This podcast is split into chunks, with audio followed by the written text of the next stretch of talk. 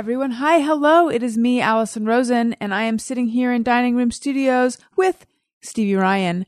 Hello. Welcome back. Thank you so much for having me back. I can't believe you even wanted me back. I w- it was a really good episode. You were on the show uh, in November of 2014, so we figured it out about a year and a half ago. Um, so I'm excited to catch up with you and find out what's going on with you now. But I have to say, you're so beautiful and you're so like Thank you. well put together. Is this how you Thank look you. anytime you leave the house? Because if so, if that if it took what I was going to say was about to sound like a backhanded insult, which it was, it was going to sound, what I was going to say was, if it took that much to leave the house, I would never leave the house. Not, and I'm not saying that you have a, like, so much going on. I'm just saying that I basically want to live in sweatpants. okay, I agree with you on this. Usually I don't leave the house. That's why when I do leave the house, I actually get ready. Okay. But for most, the most part, no, I don't get totally ready every day. I actually got ready today because I had to. This is just so terrible. Um, I'm putting together a baby shower right now. That's not terrible. It's, it's, Or it, maybe it is. it's terrible in the sense of that it's like it's so stressful and I don't know what to do because I don't have a baby Mm-hmm. and I just it's the first shower I've ever thrown. But anyway, I had to have like a baby shower meeting. So I had to get ready and get serious. But um, you know what? Usually I do ballet in the mornings. you do? I do. And then I'm just in disgusting sweaty ballet clothes and a like dirty bun for the rest of the day, probably getting a yeast infection. Mm. What are disgusting sweaty ballet clothes? Like a, like a It's matted like- tutu? It's basically like a five year old clothes where you're in tights, literally Right. tights, and um a leotard and like a ballet skirt, but not a tutu, just like a, sh- a chiffon skirt. Right. Wow. Yeah. Um, are you on pointe? I'm not on pointe yet. However, I've been told I could be on pointe, but I'm like, no, dude, I've only been doing this for almost a year and I want my pointe shoes to be like a big deal. Like, I mm-hmm. want it to be like, everybody, I'm going to be on pointe. I need to Snapchat this. I need to like Instagram it. Like, then Right. I'll be the real deal when I am on pointe. it's really a rite of passage for ballerinas. It so is. That's why I feel like I want to really nail it and know all of the basics and the fundamentals before I decide to go on pointe. Right. Because it's like, you know, it's like when people come up to you and they go like, I have an idea for a TV show that you should write. Where it's like, that's like me being like, I'm going to go on pointe. Where it's Mhm. like, no, no, no, no, no. You can't just do that. You need to work your way up to it. There's, you have to learn a lot. Do you think know? the other ballerinas would like look at you funny if you just put yourself on pointe? And hang on, Jeff, do you know what we're talking about? Toe shoes. I have no idea what you're talking about. really? I thought being on point, I've heard it referenced in kind of business Like in life. Mm. in life. And I think that it is referencing whatever it is that you're talking about. Oh, it is. Is it? I never thought about that. in like my brain, so. it is. Okay. Like your life is on point, or like you're on point. Like, girl, your podcast is on point. Mm. I think it's like you've worked so hard and like you know exactly what you're doing. You earn this. You're on point right now with this. So this, I'm guessing this has something to do with motorcycle carburetors. I No? did. I didn't Am I close? relate the something like your clothes or like the, your trend. You're on trend or on point. I did not relate that to pointe shoes, which are you know what toe shoes are though, right? You have Probably not. Absolutely not. Oh, really? I knew it. Oh, wow. Well, Educate him. okay, pointe shoes are just the shoes that you see like in every person's picture on their wall or any ballerina photo that you see on the wall where it's the ballerina shoes and they're up on their toes. When they walk on Okay. their toes. like So a real just- ballerina. They just look like little slippers, right? They're like slippers, but you're actually up on, On your, toes. right? Okay. But to get there, first you do demi pointe, which is half pointe. So your foot is here's your foot, you're up like this because you have to build the strength in your feet in order to be up like this. When you do Mm-hmm. demi pointe, is that just in regular regular ballet slippers that Yes. don't have the hard top? Yeah, it's just canvas or like leather ballet slippers that are very flexible. Mm. But it kills. It still kills demi pointe. It's hard. So, so pointe it would be the equivalent of when Richard Petty won his 200th NASCAR victory, correct? Yes. Okay. Thank you for translating that. Exactly. I get it. I get it. Or it's like basketball. It's like you can't just dunk. I mean, maybe you can if you're, you know, six seven and you can mm. just fucking dunk. But for the most part, like you got to know the game and the basics, and then you can dunk on some bitches. hmm You know what I mean? Then you're on point. in your game. And that's when you can dunk on bitches. Yeah. Okay. Then I would imagine though. So I was talking to my husband's aunt because she was on pointe for years, and I was saying, does it get to a point where there's that word again, where it doesn't hurt? And she's like, yes, it doesn't hurt. And I was thinking, how how can it be that it doesn't hurt to walk on your toes? One other dancer thing. I remember there were these two girls um, that I went to school with, and they were both very into ballet, and they were both on pointe, and they could just walk around even even not in toe shoes. They could just walk around on the tips of their toes. Yeah. That's a cool party trick to have. It's very cool. It's easy actually to do in Converse. If you want to just try it, you won't break break your ankle. But um I feel like your husband's aunt might be lying because from It what, was years ago. what I've her. been told, like my teachers or instructors, they're like, this never gets easy. It will always hurt. You will always be suffering. You'll always die in this class. It's never fun. It doesn't sound fun at all. It doesn't sound fun, but there's something really fulfilling about it. Mhm. I don't know why. Did you dance growing up? I didn't. I just started this. Uh, and it was so humiliating. It was the most humiliating experience of my life. But for some reason, I guess that's why I loved it. What made you decide to try it? Because you look like I, I know I'm I'm talking about your looks so much. It's very sexist of me, but you look like someone who would dance because you're little. Thank you. petite. You are my best friend for real. Um, you know what? I uh I've always wanted to be a dancer, and what actually made me do it was that I was doing Pilates uh for some terrible reason, and I was like, why am I trying to be the best at Pilates? This makes no sense. This sucks. But the teachers used to always say, "You look like a dancer. Do you dance?" And I was like, you know, what? I'm gonna be a fucking dancer. I am gonna be a dancer. I want to be a ballerina. Just because my like five year old girl brain wants that.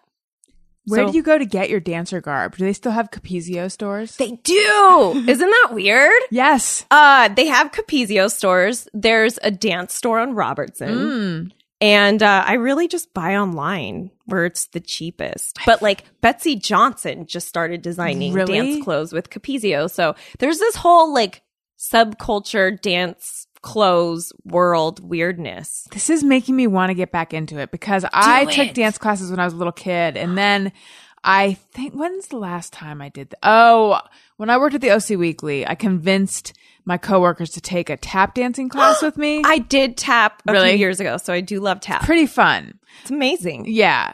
Um, I feel like the whole dance world is a rite of passage that young girls go through, much like horseback riding as well. But it wouldn't take long for me to get back into it. You see the ease with which I talk about it. I would totally say get back into it. Are you interested in ballet or you would do tap?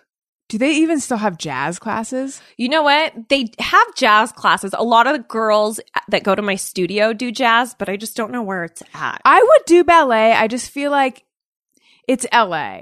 So No. is is like I feel like I'd be like the ugliest No. duckling in there. Oh my class. god. No, no, no. First of all, there's like 80-year-old women in there. It's awesome. Really? And they're like everyone is very cool. There's a few like dancy bitches, you know, but like whatever, we can live without you. It's very small.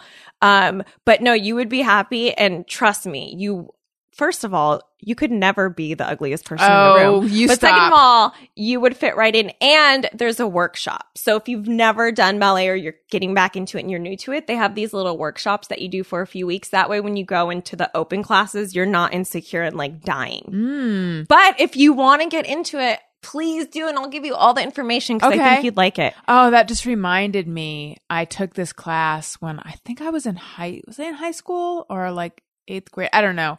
I don't know. But it was this fairly big dance studio and they had a bunch of classes and it felt almost like choosing a class at the gym. Like it wasn't really a program.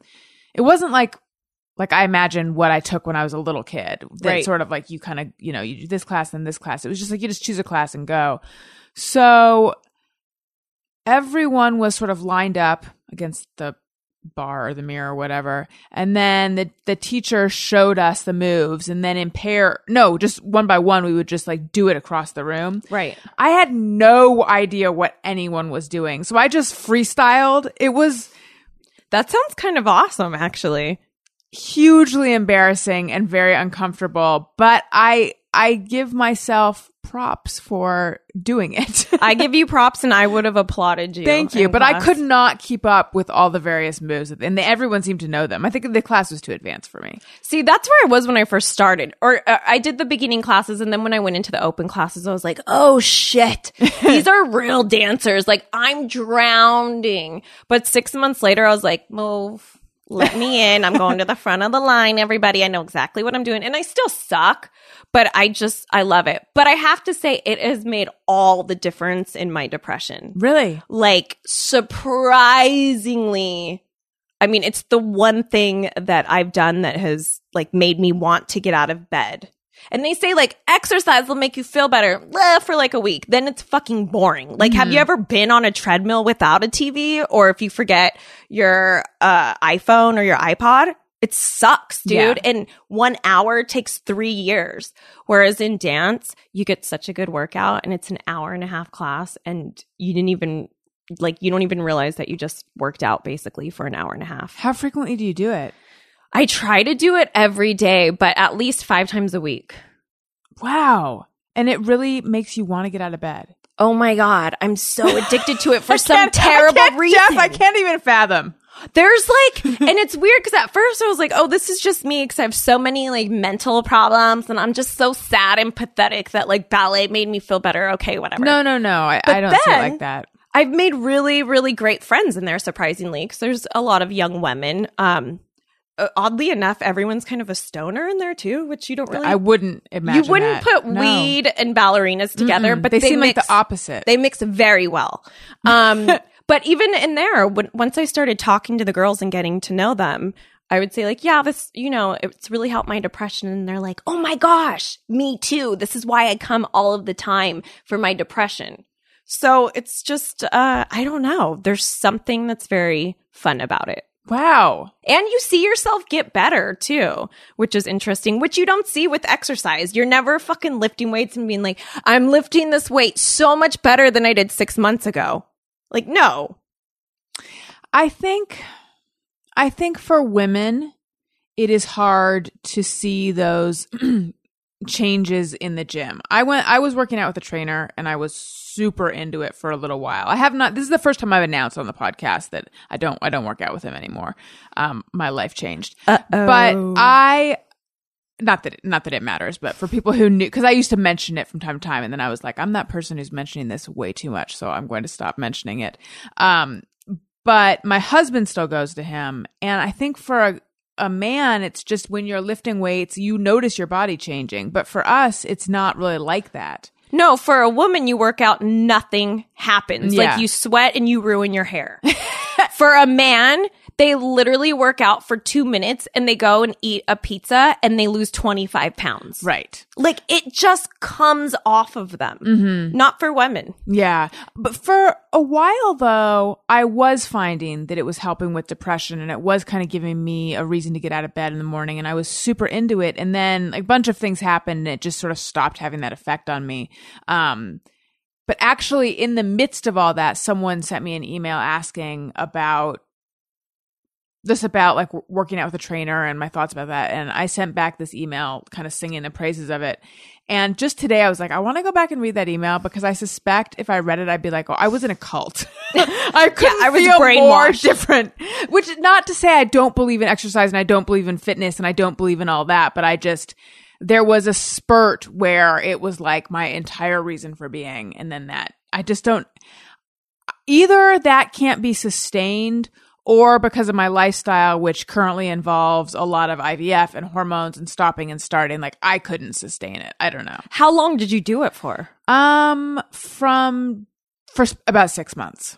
Whoa, that's actually a really long time. Yeah, and you know there are things that I got out of it that I still carry with me in life. Um like just sort of when something is scary and overwhelming just trying to slow down and breathe and just do the just one step at a time and not like not get overwhelmed with like there's no way I can do this for x amount of minutes, you know, just do the immediate next thing. So Right. that and I think the some of the strength I'd like to think I kept with me. I don't know. Which is it that you don't lose? Do you lose uh, Strength or I- muscle? No, you lose muscle for sure. So I think your strength you keep. Right. Hopefully. I'm not very strong, but maybe I'm a touch stronger than I was. I don't know. But you're out of it now. Like you're out of the cult. yes, I am. Now You're I'm no back to just brainwashed. I'm back to just riding, uh, riding the exercise bike here, and soon I will be dancing. I really am telling you, it's awesome. And you know what? With dancing, I didn't do it to change my body or Mm-hmm. anything. I just did it because I wanted to. And then it was making me feel better. But it wasn't until recently, like almost a year later, where I've noticed my body has completely changed. Like my clothes fit me totally different and not like, oh my God, I lost so much weight. I'm so skinny. No, it's just my body is just uh, shaped a little differently. Like oddly enough, my hips just have a little less uh, girth to them, which I enjoy. Did your hips ever have girth? They did. I don't to buy you, it. they probably didn't, but to me and my body dysmorphia, Okay. they definitely oh, do you play gal chat? Not the song, just the drop. Uh oh. Gal Chat. Do you have body dysmorphia? Not that it only affects women. Hell yeah. I live in LA. I have terrible body dysmorphia. And it doesn't just affect women, it affects men. Right. Too. A lot of men. Yeah. Do you have body dysmorphia? Oh my god, yes. Oh yes, yes, yes. I mean, I but I used to be pretty heavy and then I lost most of it, but I always think of myself as the the like the fat girl. That's who I was for so long. Um and I don't see myself clearly at all and right now with the hormones that I'm on, I feel like I'm like busting out of you know on the episode that you were on, we talked about both of us disliking birth control pills, and I'm essentially on that right now. Um, and the doctors are will say that it doesn't make you gain weight. It a thousand percent makes you gain weight. It's hormones. Fuck yeah, it Yes, does. and as as you pointed out, it makes you hungry all the time too. So I feel like I'm like bursting out of my clothes, um, and I'm hungry, and I'm just cranky and blech. Well, you don't look like you're busting Oh, out of girl. your clothes Stop. at all. Thank you. Um, I don't think you could, but uh, but I understand what you're saying, and it's terrible. But don't all women have body dysmorphia? I think they do. Like besides Kim Kardashian, don't you think they all have it? Yes, I wonder if she has it too. Actually, you don't think so? She doesn't act like she does, but Here, mm, I'm gonna say I'm torn because I feel like she does because she posts so much about her body that it's that insecurity posting Right. of like validate me, validate me. I'm validating myself. I need validation here. Help me out. I love me. I love me. I love me. I'm gonna fake myself out. No, but then I'm like, I you have to like some part of your body to just kind of blast it out there over and over too because I hate my body and the last thing I want to do is be like, "Hey you guys, here's me naked, here's the bar, like whatever." Even when I like my body, it's the last thing I want to do. I'm just kind of like stoked and my clothes look a little bit better, but I don't want to fucking tweet or Instagram about it. yeah. Um, the depression that the dancing is helping you with is that something you've had your whole life? Yeah. Did we not talk about that last We time? probably talked about it a bit, but I, I can always talk about it more. Oh, I love talking about depression. it's my favorite subject. Um, yeah, I have been depressed uh, literally as far back as I can remember. Like from little, little, little child, but like bad, like wanting to die from a very young age. Mm. And like all through high school being very suicidal.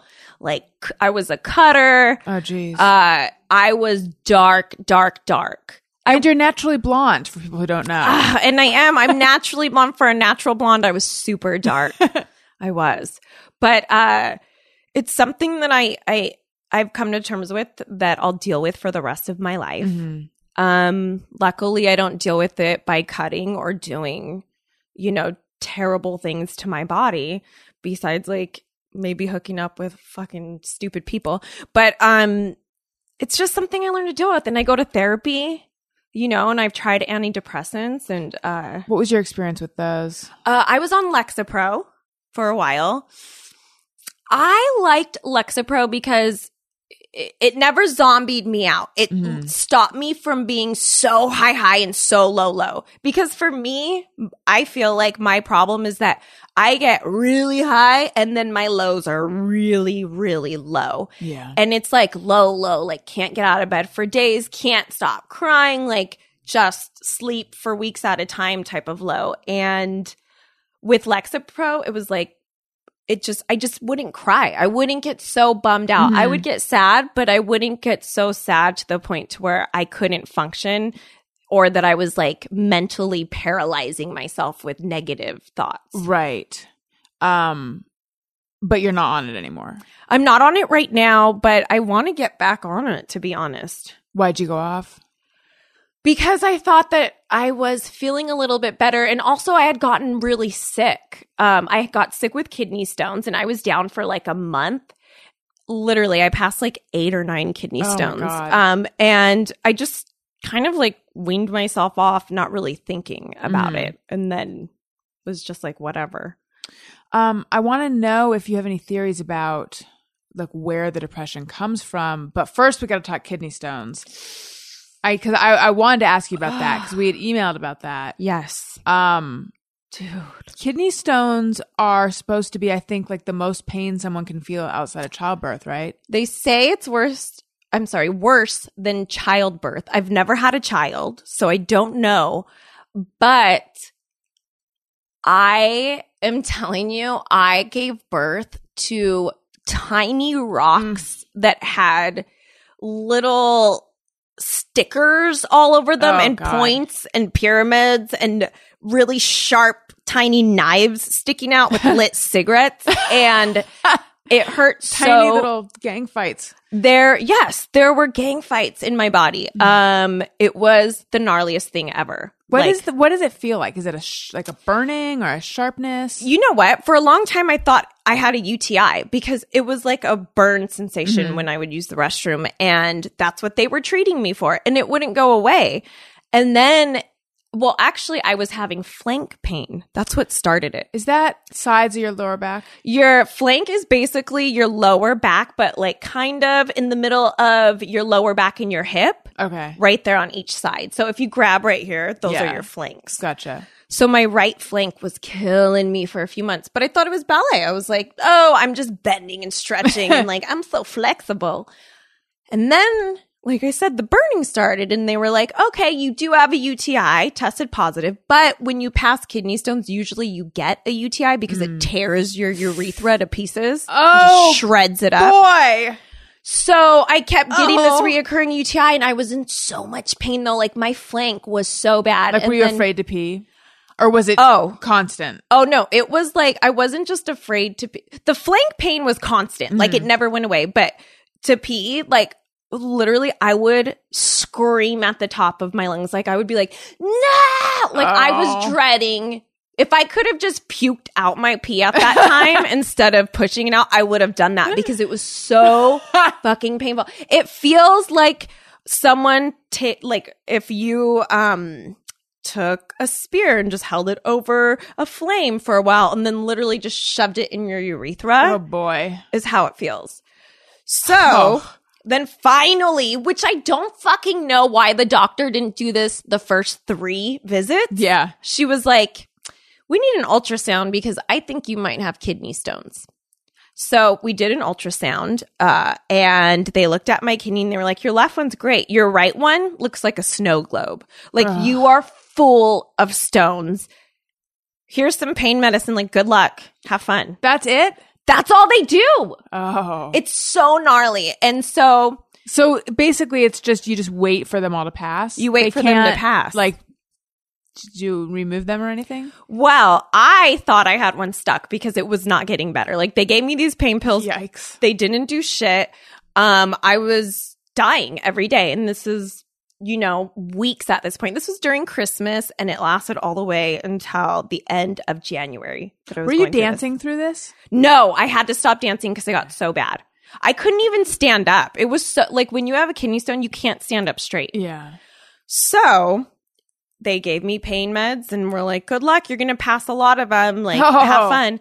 And it got so bad to where I couldn't stand up. Like, for probably two weeks, I just couldn't stand up. So I ended up at Cedars-Sinai where they gave me lots of drugs and they did a um, CT scan. Mhm. And I had one, I was passing my last one and it wasn't stuck, but they were like, this is what it is. You're, you have more stones at the top of your kidney. Those are going to sit there for a while. They might come out, they might not. but they're there just so you know. They shouldn't hurt you, which any any doctor that tells you that is full of shit because you can feel them bouncing around in there. And they're like, "But what's going on is that you're so active and you've been laying down for the past week. Your back is having severe muscle spasms. That's part of why you can't stand up.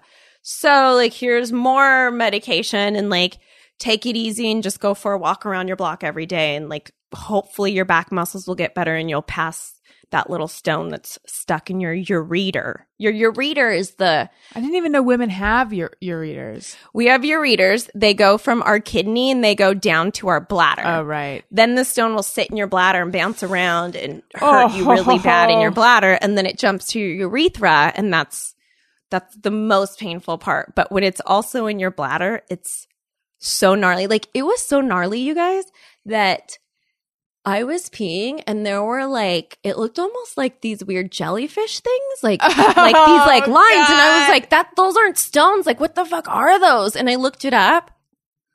When you pass a lot of kidney stones, I gotta brace myself because I feel like something horrendous is happening. I'm holding the table. those stones actually it's almost like a barnacle if you imagine a barnacle growing on a rock or a boat Okay. that's what stones actually do in your kidneys so what they do is they stick to your kidney wall at first and then they detach themselves and when they mm. detach themselves They take So- off tissue. they bring out the tissue with them and you just your Shed. tissue passes along with eh. the stones so i got to see what my kidney tissue looks like What does it look like? it looks pretty. It was pink and like skinny. No, it was very thin. It looked almost like tissue paper. Mm, that's nice. Kind of jellyfishy the way it moved. Yeah, like undulating. Yeah, it was pretty. Beautiful. Now, So gnarly. just a few more questions. How big? So, so the stones you saw in the toilet, undulating. I saw the stones and tissue, but my stones were almost, they were so small that sometimes when I would use the restroom, it just looked like sand. Mm. And they said it's because it will disintegrate sometimes on their way down. Like they'll just start breaking apart. And most of mine, like, kind of broke apart. Okay, so no temptation to fish them out of the toilet and play with them. Oh, I had temptation. All right. I was peeing through a filter for a while. Oh, to catch them? Yeah. And then Why? I wasn't catching them because they want them so they can test them and see what they're made of. I see. but What um, are the options of what they could be made of? I can't remember the exact words. There's like oxalate something, which is, well, basically there's minerals. Mm-hmm. They're all made from minerals. That's how every one of them starts. Right. But some of them are acidic. Some of them are pure mineral. And then there's a third one, and I can't remember what the third one is. Cubic zirconium. That's it. Diamond or Tiffany's. Um, So they want to see so that they can maybe help you prevent it in the future. The right. idea? Well, some people create stones because they're not drinking enough water. Some people create stones because they have too much calcium. That's what I was Mm. looking for calcium. Um, some people create stones because they're too acidic. There's a million different reasons. And so if they can't figure out what's going on with you, they like to test your stones and say, like, okay, you have too much calcium or you need to stop drinking whatever the fuck. right. Did they fi- did they figure out what it is with you? Well, after a million doctors, and by the way, I love Cedars-Sinai because they're the ones that really like ended up helping me Mhm. out. This is kind of crazy, and I'm telling you this because you're drinking it right now. Oh no. Oh no. Okay, you guys, I love sparkling water. I call it Parkle water, and I love La Croix. La Croix is my drink, or Perrier, whatever. But I Mhm. like flavored sparkling water. Well, one of the main questions was, "Are you drinking sparkling water?" Really? And I was like, yeah, I love that's all I drink. Like to me it's water. It's water. It's Yeah. healthy. And they were like, yeah. The doctor said when you drink one cup of sparkling water, you need to flush it out with two cups of regular water because the sparkling water is so packed with minerals that if you are not flushing those minerals out, they will just meet up in your kidneys and have a party and be like, girl, come here. You're a mineral too. I'm a mineral too. Let's have a party. and then they just That is how girl minerals are. Yes, they're so catty. And um and then they just hang out and ruin your life after that. This is all I drink. I've That's all I used to drink too and I can't touch it anymore. It looks good. I feel like an addict cuz I'm like, "Damn, that sparkle water looks fine." water can Yeah. suck a dick. That's I don't like regular water. You got to. I know. But know- this is just carbonated. This is not actually mineral water. But is it carbonated with minerals? I think so. Oh no. Mm. Ryan Sickler from Crab Feast just had kidney stones, and he's a he loves La Croix. See? Tell him. L- I've the taken- La Croix is creating I kidney stones. They're having a, a La Croix party in And I- his s- kidneys. And I think he switched to that from Diet Coke because somebody said Diet Coke causes. Yeah, what do kidney you know about. Diet Coke? I know a lot about Diet Coke. I grew up, well, I grew up on regular Coke. I'll be honest. I grew up on Dr. Pepper and like Coca Cola and everything that kills you and gives you That's diabetes. what they drink in Victorville, where you're from. That's what we drink in Victorville. That's what you put in our bottles. Duh. Um, I grew up on that shit, but I don't touch it now just because it's it tastes like crap to me. But I love sparkling water. Um, but that's what the doctor said. He said no soda, like anything carbonated is bad, except ready for it. You know what they told me to drink a day? Wait, I want to guess. I'm going to guess. Okay, I'm gonna let Um, you guess. Okay. They told me to drink this a day because there's something in it that breaks up the kidney stones. Kombucha? Ooh, I love me some kombucha. I've never I've never had kombucha, but recently I've been curious about it because I know people who like it. And I looked it up last night, and what I read is that it tastes like vinegar. Is that true? I like vinegar, but it's some of it does. There's one kombucha that's really good that's a little sweeter. Mm-hmm. Uh, I'll have to bring you one because they're hard to find. But I like kombucha, but I like vinegar too. I don't I think do it tastes like vinegar, though. But I don't think I would want to drink it as a refreshing drink. Maybe I would. I You might if you like sparkling water the way you do because it's it's not carbonated, but kombucha. I don't know. It's like effervescent. yeah. According to Wikipedia. there you go. so wait, okay, I give up. What Jeff, do you want to guess what they told her to drink? Did you look it up? I didn't. Uh, Drambuie. No, what is that a real drink? It is. Yeah. It's, it's a hard alcohol. Oh shit! See, I don't drink much alcohol. All right, you guys ready It for was it? just the funniest name I could think of. Off the Wait, top no, of I head. still want to guess. Okay. Keep guessing. Is it a common? Is it a commonly known drink? Absolutely. Okay. And this is, but l- let me remember how we got to this point in our lives. You said they said to stay away from carbonated drinks, except surprisingly, drink This? a glass a day of Alka Seltzer. No, Um, okay, let's see. So it's carbonated. it's it's carbonated. Do you want me to give you a little hint? Should I give you a little hint of like where it falls under? Like if it's dairy, if it's this, this might give it away though. Buttermilk. No. It's not dairy. Oh, I'll tell you that dairy. it's not dairy. okay. It's not dairy. It's a carbonated drink, or it's in the carbonated realm. It's not dairy. It's and not dairy. It's not soda. It's not. It's not sparkling water. Definitely not sparkling water. Perrier. No, no, that's that's sparkling that's, water. That is Is that mineral. kidney Mineral. stone maker. That's Mm. kidney stone alley. That's that's um Fancy the slogan. kidney stone maker. yeah, Very expensive. Perrier, the kidney stone maker. Yes. Okay, Very what expensive boy, things. boy, oh boy, this one's hard. What could it be? Um, I don't, I, I don't want to ask for a hint because I want the audience to be guessing as well. However, is it in a in the category of fruit juice? No. It's not fruit juice. Although cranberry juice is great for kidney stones just because it coats your kidneys and it coats your urethra and all that and helps it slide through better. Should you can call me Dr. Stevie from now on. Should we just give up? Ma- I'll take the hint. The hint, it's it falls in the family of alcohol. Oh, Mm. oh, oh, oh, tonic water. No, Really? not guess, tonic though. water. Good Quinine? guess. Something with quinine? Not tonic water. And not club soda. Not club soda. I'm just thinking of mixers. Um, what? Champagne? no, but I like champagne. Prosecco. Nope. So something alcoholic that's sparkling. What else is there, Jeff? Um, champagne. Close. Okay, we give up. Beer. Oh, Oh. Fucking beer, you guys. Beer. Sitting there right in front of us. But it, but yeah, I, I guess it is. It's got a. It's got. Is it carbonated? Not- I don't know. it's not really carbonated, but it does. But it- it's effervescent. It, yeah, it fizzes Yeah. and gets shitty if you shake it. so that is that's something that's supposed to help. The doctor said drink a beer a day. It's good for you, whatever kind of beer you want. It helps break up kidney stones. That um, apple cider vinegar I've been drinking. It's nasty, but it'll help break up those kidney stones as well. And you just have to flush it out with water. Like I said, keep drinking those if you want, but just chug some water at night. or in the morning. You know what I, else I bet would be good is the brine from my Pennsylvania Dutch pickled egg Probably recipe. it would. I bet Very vinegary. It's purple. It's tasty. if it's pickled, Pretty it's good. fermented, Mhm. right? Or no, is it not fermented It's- if it's, it's- pickled? It's not fermented, but it has a lot of vinegar in it. So Vinegar that is would, good that for would you. break up the stones. Yeah. Thank you. I'm just gonna drink a welcome. bottle of vinaigrette. There you go. That's Balsamic vinaigrette? any any kind. Um. Wow. Well, that sounds awful, but I'm glad you're feeling better now. Thank you. No more Sharon Stones, no more Emma Stones. or actually do have a few stuck in there, but I'll wait for those to Make their appearance. hopefully not Grand. find their way out. Um, okay, so now let's go back to the other fun topic, which is you've had depression since you were a little kid. Do you feel like it's just a chemical thing?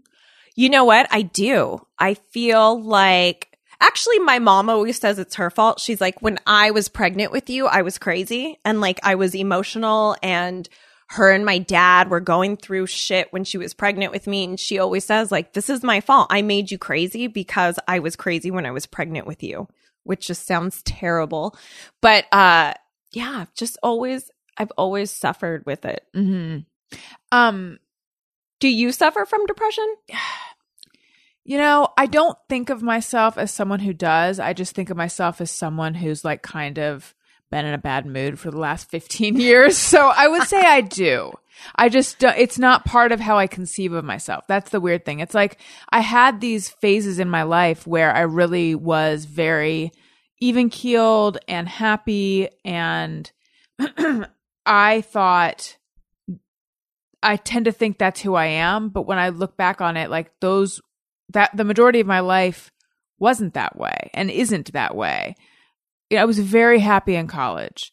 Um, but I think that I need to accept that maybe that was for sort of special different years as opposed when I got to college and all of a sudden I was so happy, I was like, this is where my life had been headed the whole time. I just, you know, not like I mention Ugly Duckling all the time, but this is my second Ugly Duckling reference. Like I just wasn't the right. F- it, Orange County wasn't the right fit for me. High school wasn't the right fit for me. Here I am. I'm with my people, and this is how the rest of my life is going to be.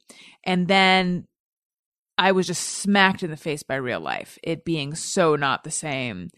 And After college. yes, Okay. yeah, and I felt very not prepared for it. Um, and you know, bounced around and like have I, I'm in a good place now, but I definitely, um, I think that I probably do have some kind of low level depression. Um, my husband Daniel is on Celexa, I think. Oh, They- yeah. Um, I think dysthymia was the diagnosis, which is like just a kind of constant low level depression. I Right. I think that's what they said. I know that I've heard that term. And he thinks that I should like that I would be a candidate for it for it as well. Given that I'm trying to get pregnant, I feel like I don't want to get on something and then get off of it. Yeah, I wouldn't right now. But I do wonder if maybe like what if that's the thing you know, here I am trying all these things to feel better and what if it's just as simple as taking a pill? I always wonder that. Would you, or I'm sorry, has he had success with this pill? Like he feels he- better? yeah, he feels That's great. so much better. Yeah, it really has made a huge difference for him. You know, I used to be, because I was never on antidepressants growing up until probably, I don't know, four years ago was when I Mhm. first started them because I was like, those are drugs and like they'll fuck up your brain and like They'll we don't know you, what they're doing. Yes, yeah, they'll that's- I've always been change you. too. And I was kind of against them and I always thought of it as like, no, it's going to mess up my chemistry forever. Mhm. And I really I think a lot of people actually look at look at it like that and it's really not like that. I think some of us might dump too much of certain chemicals or not enough. Right. And um, sometimes it's a hit or miss with medications, and not everything works the same for everyone. But I do think that if you find the right one, it does get those levels back in order. And that's really what it's about. Because for me, also, my depression was bad growing up, but I did a lot of drugs in high school and I mm-hmm. did so much ecstasy that I think I ripped all the serotonin out of my brain. Like, I literally think I used up all the serotonin I had because I did so many drugs in high school that that's what's wrong with me as an adult mm-hmm. is that I have nothing left in my brain because I used it all on drugs a long time ago. What drugs did you do in high school?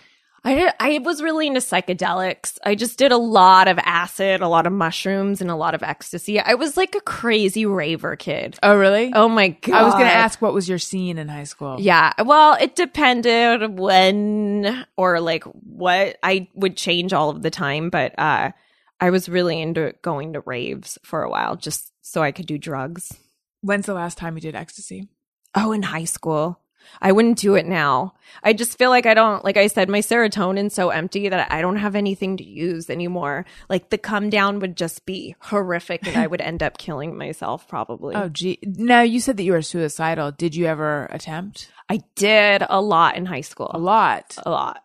There were like lots of like taking bottles of pills and Oh, lots geez. of cutting and like just crazy weird things um which is why I feel not strongly about gun laws but there's certain things about guns I hate getting political or talking about shit like this because I'm going to get my ass handed to me on Twitter but like the gun issue bothers me because if I were 20 years old, um, in my 20s, I was so depressed and going through so much shit in my early 20s because in your early 20s, you're just a mess. Like it just sucks.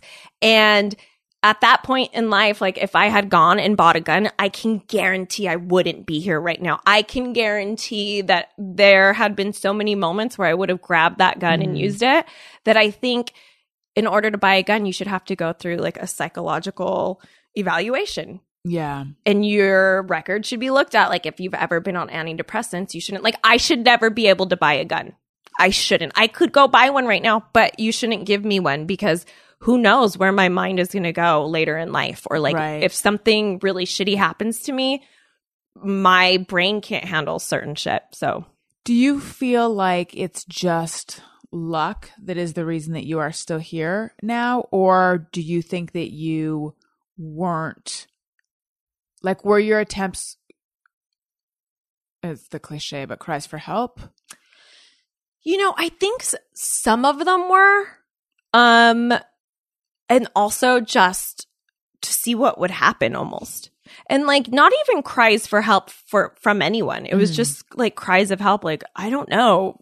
I don't even know how to explain it. I was so young and like just lost that my thought was like I'm just a burden and this sucks and it would just be so much easier to not go through it all Right. You felt like Um, you were a burden to who?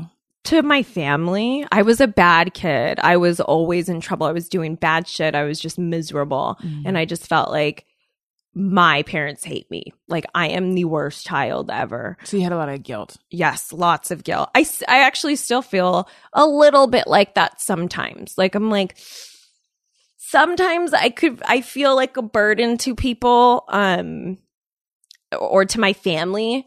Uh, and not even so much a burden, I guess, just more of guilt. Like, uh, you guys believe in me and like, I'm not even doing anything cool. you know what I mean? Like, Hello. you Ballet.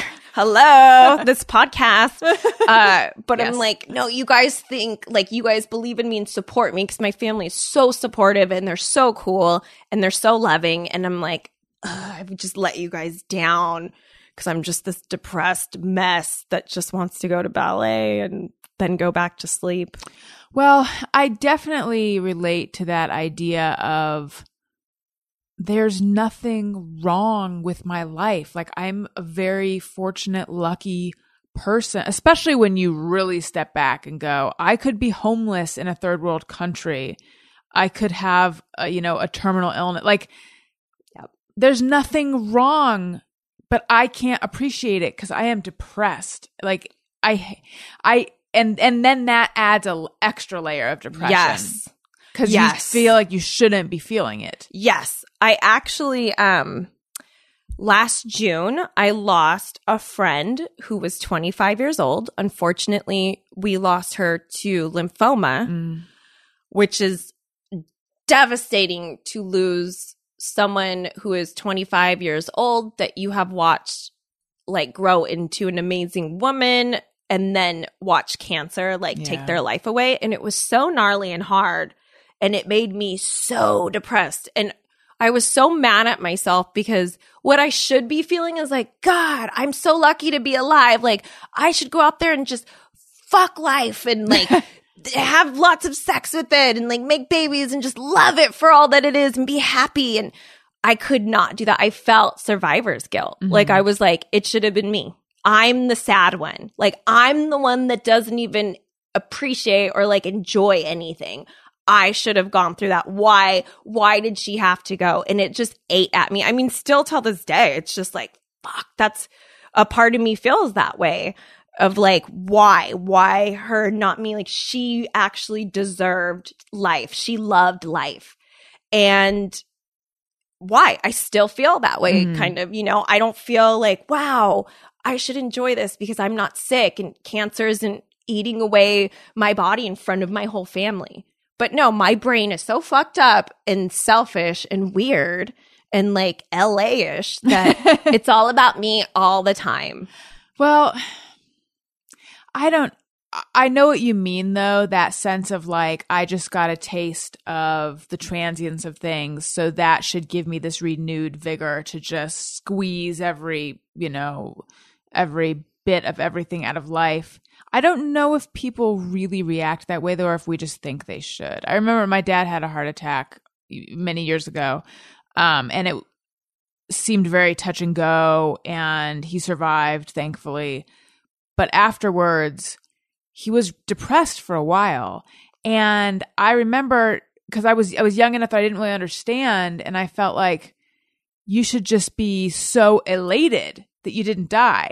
But instead, he was just depressed that he went through it, which Yeah. makes sense now. Because I think you know that's just a reaction, like a reaction to trauma is depression often. Absolutely. So, yeah, Well, even probably thinking like, what did I do to my body that it just basically Right. tried to kill me? yes, Like, what did I do wrong? That's even when I had kidney stones, I was like, what did I do to myself? How come I wasn't paying attention? Why mm. this is all my fault.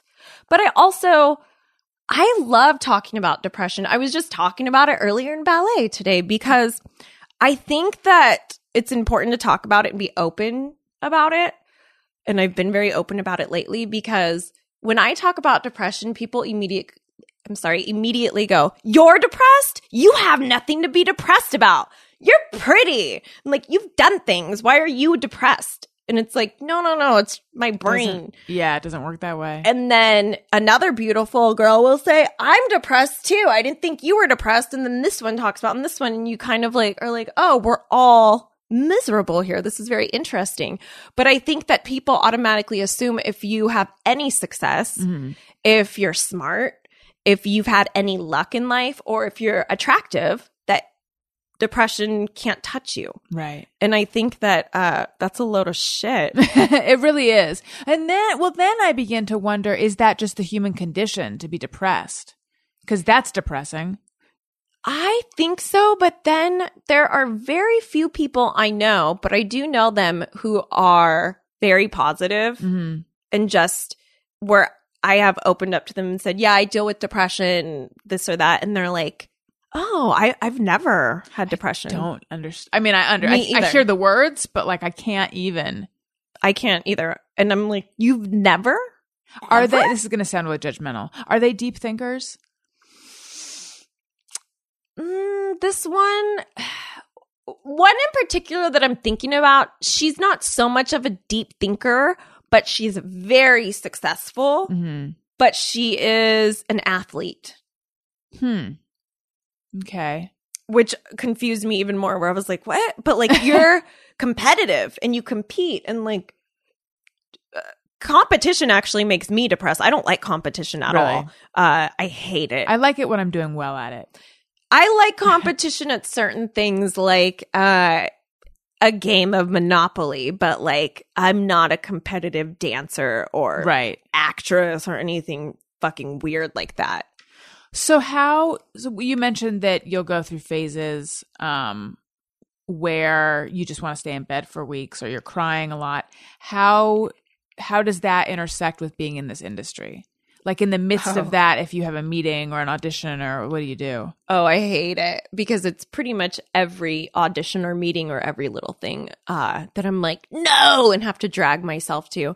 That's why ballet has helped me because it would get me up in the morning and kind of get my blood going Mhm. and then I was in life as opposed to like hiding from life and being able to stay away from life. I was like, fuck it, I'm already in it. I might as well Yeah. just finish the rest of my day. But it's hard. That affects me a lot. Auditions used to be a nightmare. Like it's pilot season right now, so I'm auditioning every day Mhm. and I've come to terms with it. But this is the first pilot season where I'm like, okay, I'm doing it. I'm not going to have a nervous breakdown before every audition because it's, you're basically just going into um, a job interview or multiple job interviews a day and you don't get any job at all. And then you get to find out who got your job and then you get to see them plastered on a billboard. Like, hey, I got your job, bitch. Look at me. Look at, I'm making so much money right now. And so I think that's the side of acting that people really don't think about. Yeah. And most or usually in life, you don't know who got your job. Like, you, you'll never find out. And you don't have to see them plastered across the magazine cover talking about how they got your job or whatever it is. And so that can be, you know, that's a little depressing. But I think also there's just depressing things that happen to you, mostly as a woman um, in acting, that I feel like is really hard sometimes and makes you not want to get out of bed. Um, Like what? um i was actually thinking about this recently and i was like fuck if this was now i would just you know when you think of something great to say after someone has said it? I Yes. had that moment today but this was like four years ago and i was like damn it why'd i just remember that and think of a good comeback? But i actually had an agent he was my agent years ago. I'm not going to say any names or where but it was a very prestigious agency.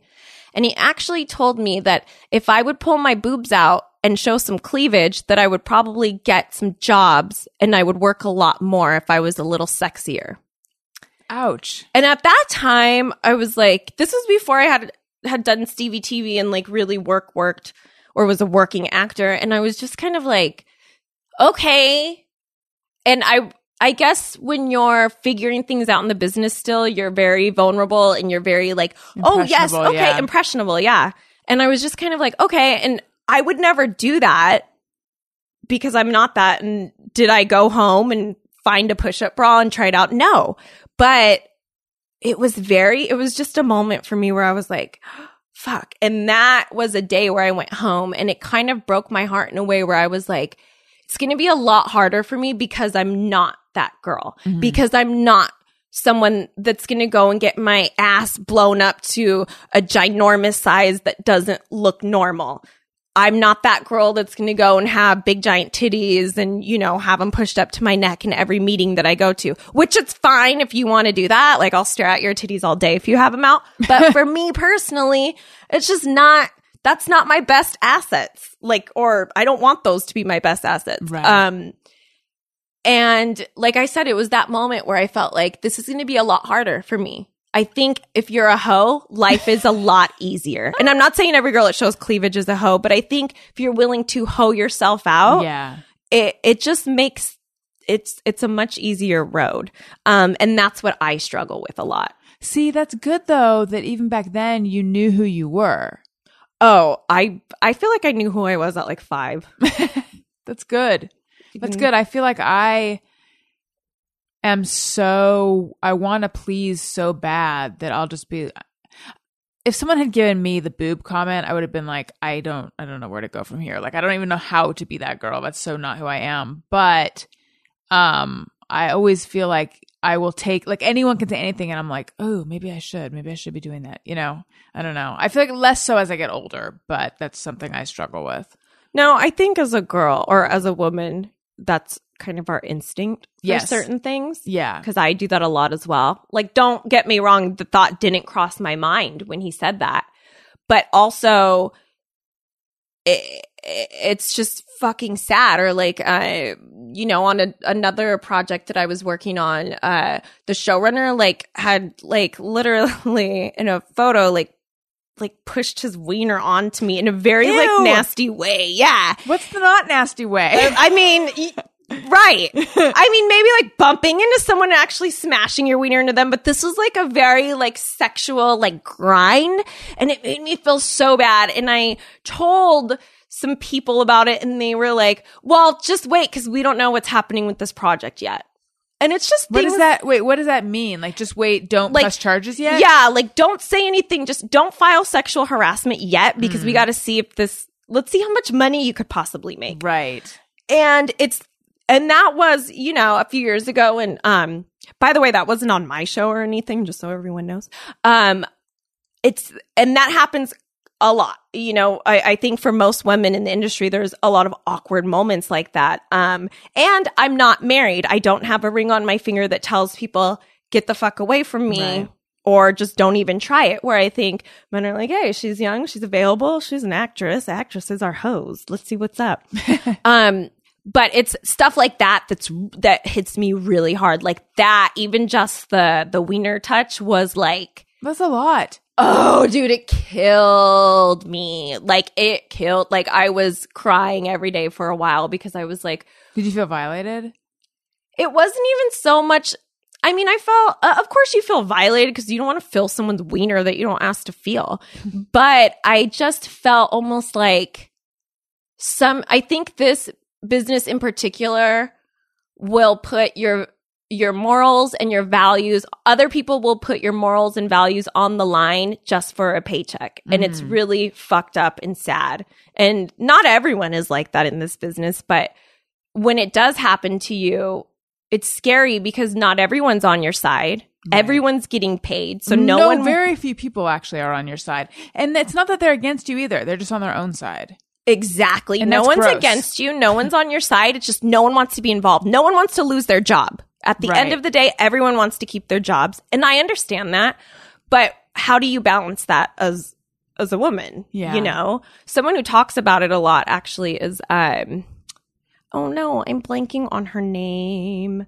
Uh she was married to Robert Rodriguez. Or were they married? I don't know. Rose Maybe- McGowan. Rose McGowan. Yeah. She talks a lot about this lately, and I really uh, love her and respect her for it because, you know, sexual harassment's a big issue in this industry, I think. Jeff and I were recently talking, not in regards to sexual harassment, but this thing in this town of people not wanting to, well, no, uh, not wanting to rock the boat, but the way they say it is They say you don't want to burn bridges. right. Yes. You don't want to burn bridges, which doesn't mean don't be a bad person. You don't want to burn bridges. Right. It means if someone fucks you over, you should just take it. Because Exactly. To stand up for yourself would be to burn a bridge. And that is so fucked up. Right. But It's- there's this pervasive never rocking the boat, never burning bridges, never standing up for yourself if it could create a kerfuffle.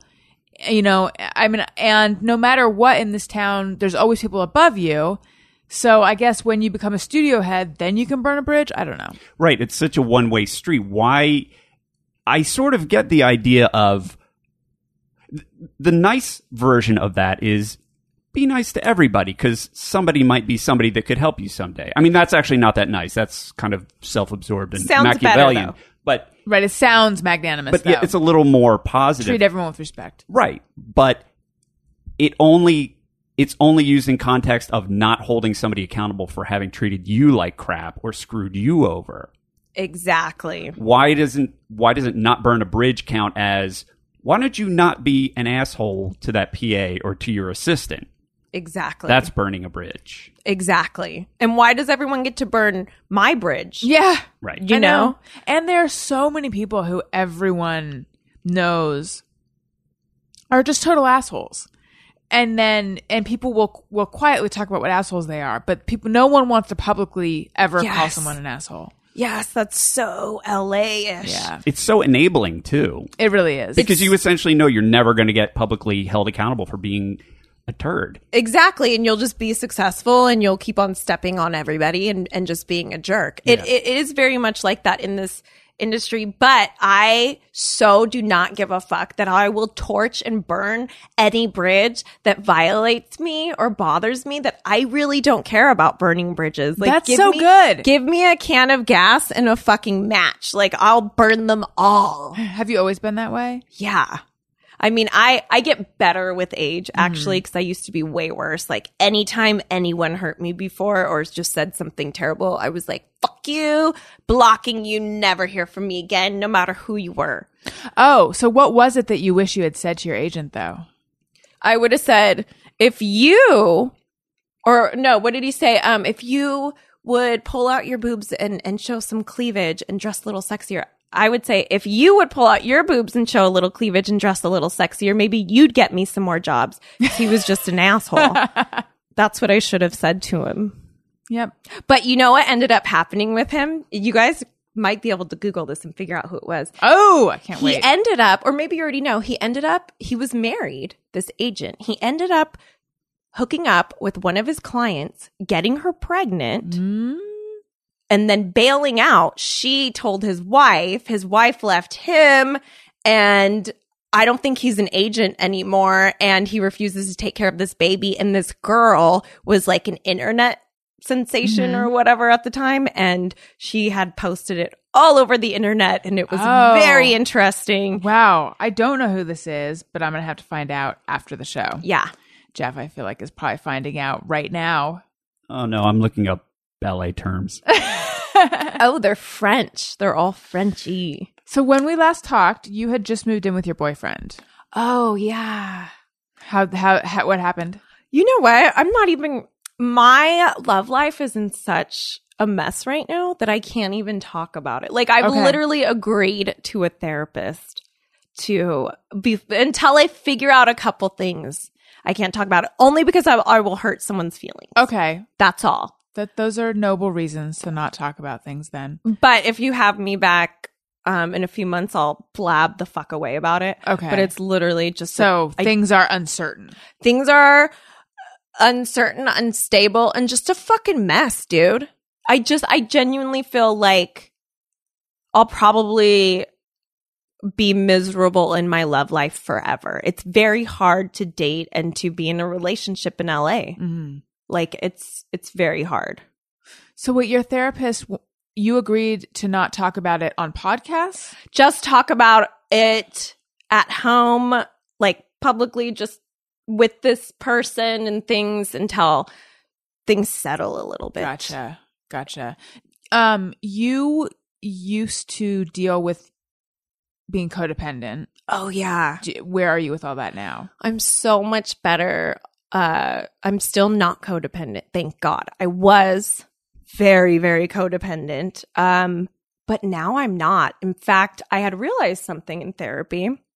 I was told that I'm very controlling By your by who? by my therapist and that my bottom line in life actually this was in couples therapy because i was Mhm. going to couples therapy for a while my bottom line in life she said was control and it's simply because i work in an industry where i don't have any control and the Right. control always lies in the hands of others so the things that i can control in my life I've become very controlling over and when I had that realization, like I've never been told that before. And when I started thinking about it, I was like, holy shit, I'm controlling. I can't, I'm not going to be controlling anymore. And it changed my life. It changed my life. This is like two months ago, but it freed me in a way from so many things that were killing me Mhm. and that I was just holding on to and literally reliving every single day, like these traumas that I was just reliving and reliving. And then I realized that's me trying to control those emotions on or over those specific traumas. Yeah. Like that shit happened. There's nothing I can do about it now. I have to just fucking learn to move on. And no matter what I do or say, or no matter how tight I think of a hold I have on something, it doesn't matter because it, it's not under my control. Or when I say something, I mean a relationship. Um, and it changed my life. I was like, oh my God, that's great. I am controlling. And I feel so much better having that realization because it makes you instantly not want to control anything. hmm Does any of that make sense? It does. It does. Um, my brain flashed to uh, losing a dog tragically because I know that you we had talked Ugh. about that and you lost Pie.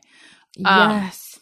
Is that one of these things though? Because I find I still have like bad days where where that's concerned, where I start, you know, thinking about everything all over again and replaying things and thinking, just feeling in general like all of that wasn't supposed to happen and that was all fucked and I'm so I'm pissed at this and this and yeah, I just I like I can really go down the rabbit hole with that one. I know though that like serenity comes from accepting reality on reality's terms and even if you even going further, which this is a like a step too far for me, but thinking that like maybe not not everything happens for a reason, but yeah, I guess like everything happens for a reason. And I don't believe that because I believe no, life is like pretty occasionally random and cruel. Oh, and yeah. th- but no one is spared from that. But that's Yeah. just how it works. But I was thinking, what if instead of doing this thing where I just try to change everything in my head, if I just accept that that is exactly the way it happened and that was exactly the way it was supposed to happen, and then I'm like, fuck that, I can't. You know what? I think it's different with death because, yes, I had a terrible tragedy with my old dog. And tell if I think about it till this day, like even right now, it's just, ugh. It's Yeah, like, it's hard to accept. yeah, when it's, it's, the accident. deepest, Yeah. like, hurt ever. Like, fuck. It like kills my soul to think about it. Yeah. And it's not so much control over that because no matter what, every time I think about him or that dog, like my heart cries. Like it just makes my heart break. Um, and I do the same thing till this day, like where I relive that. And I'm like, if I would have just fucking done that, I don't get so upset over it or mad Mhm. at myself anymore. But my control was stemming from more of like, um, me getting very depressed, like I said, over auditioning Mhm. that's out of my control. Why the fuck do I care? That's I'm not the casting director. That's not my Right. work. So don't care. Um there was a betrayal that I had gone through in my relationship that really fucked me up and it was reliving that as well. And once I realized that there were stupid things that I was doing in response to reliving that every day because I felt like it was controlling that situation. Um, for an example, uh, after this betrayal, I was very crazy. I don't use Facebook, but my boy, my boyfriend at the time did, and I was psycho over Facebook after that. But because I was like, I can't trust you, I have to check Facebook. And my therapist was like, Yeah, you're controlling. You're being very controlling. And then I was like, oh, I haven't even been on Facebook since. Like, I don't give a fuck about Facebook. I hope it dies. I don't care about Facebook. Like, I have no, I don't want to check that person's Facebook. Yeah. I don't even want to know anything. Like, I just don't care because I had realized I was being a controlling Right. freak. Like trying to monitor everything. exactly. Like, micromanage life. Right. I will feel a sense of calm when I remind, because I do a thing where I want to know what bad thing could happen. And I want to know ahead of time. Yes. And I want to think about it all because Yes. somehow in thinking about it, it won't hurt if it happens, which is total bullshit because it will hurt. Or you're preparing yourself Yes. for it in some way. Yes. Except that I think that that's also, it doesn't really work. It's just that having been blindsided by life a few times, like I don't ever want that to happen again. yes. But when it, when it's career stuff, I want to like, I want to see the rejection coming way ahead of time. And like right now I'm, I'm waiting to find out about something and, um, I want to pin the person that believes in it down and be like, what are the chances this bad thing is going to happen? And then I realized, how about just if the bad thing happens, which is not even not even bad. All it would mean is like people weren't interested in this thing and that's fine. You have uh, other things. But like why not just find out if it happens as opposed to trying to find out it? like the truth is you can always get it. there's always a potential for rejection. That is the truth. Just accept that. but there's always potential for not being rejected Right. and for accepting. but instead well. I'm like wanting to like read the tea leaves. I'm the same exact way. This is something I work on in therapy because I'm like that. And I'm also a pessimist in the sense where, like you said, I will peg down that person that believes in it. And I'm like, why do you believe in this? Right. There's Let me like, convince you not to. Exactly. Be with me in this. Be- Let's manifest terrible things together. Um, Right. but my therapist always says, well, what if it went well? But what if the better thing happened? Like, but what if this happened instead? How about this one time you look at it this way instead, just for this one thing and try it out? And I'm always like, God, I hate that, but I'll do it. Like maybe this one thing that you're waiting on, you should just look at it in the other way that than you usually do look at it. I know it just, and then I think like, well, what do I get out of being this way? Because what if I was just kinder to myself and, and gentler? It's a coping mechanism. Yeah, it It's a coping mechanism. It feels irresponsible to be positive. I completely agree. And it also is a defense mechanism Mhm. because you're protecting yourself. Yes. You're protecting yourself from being hurt.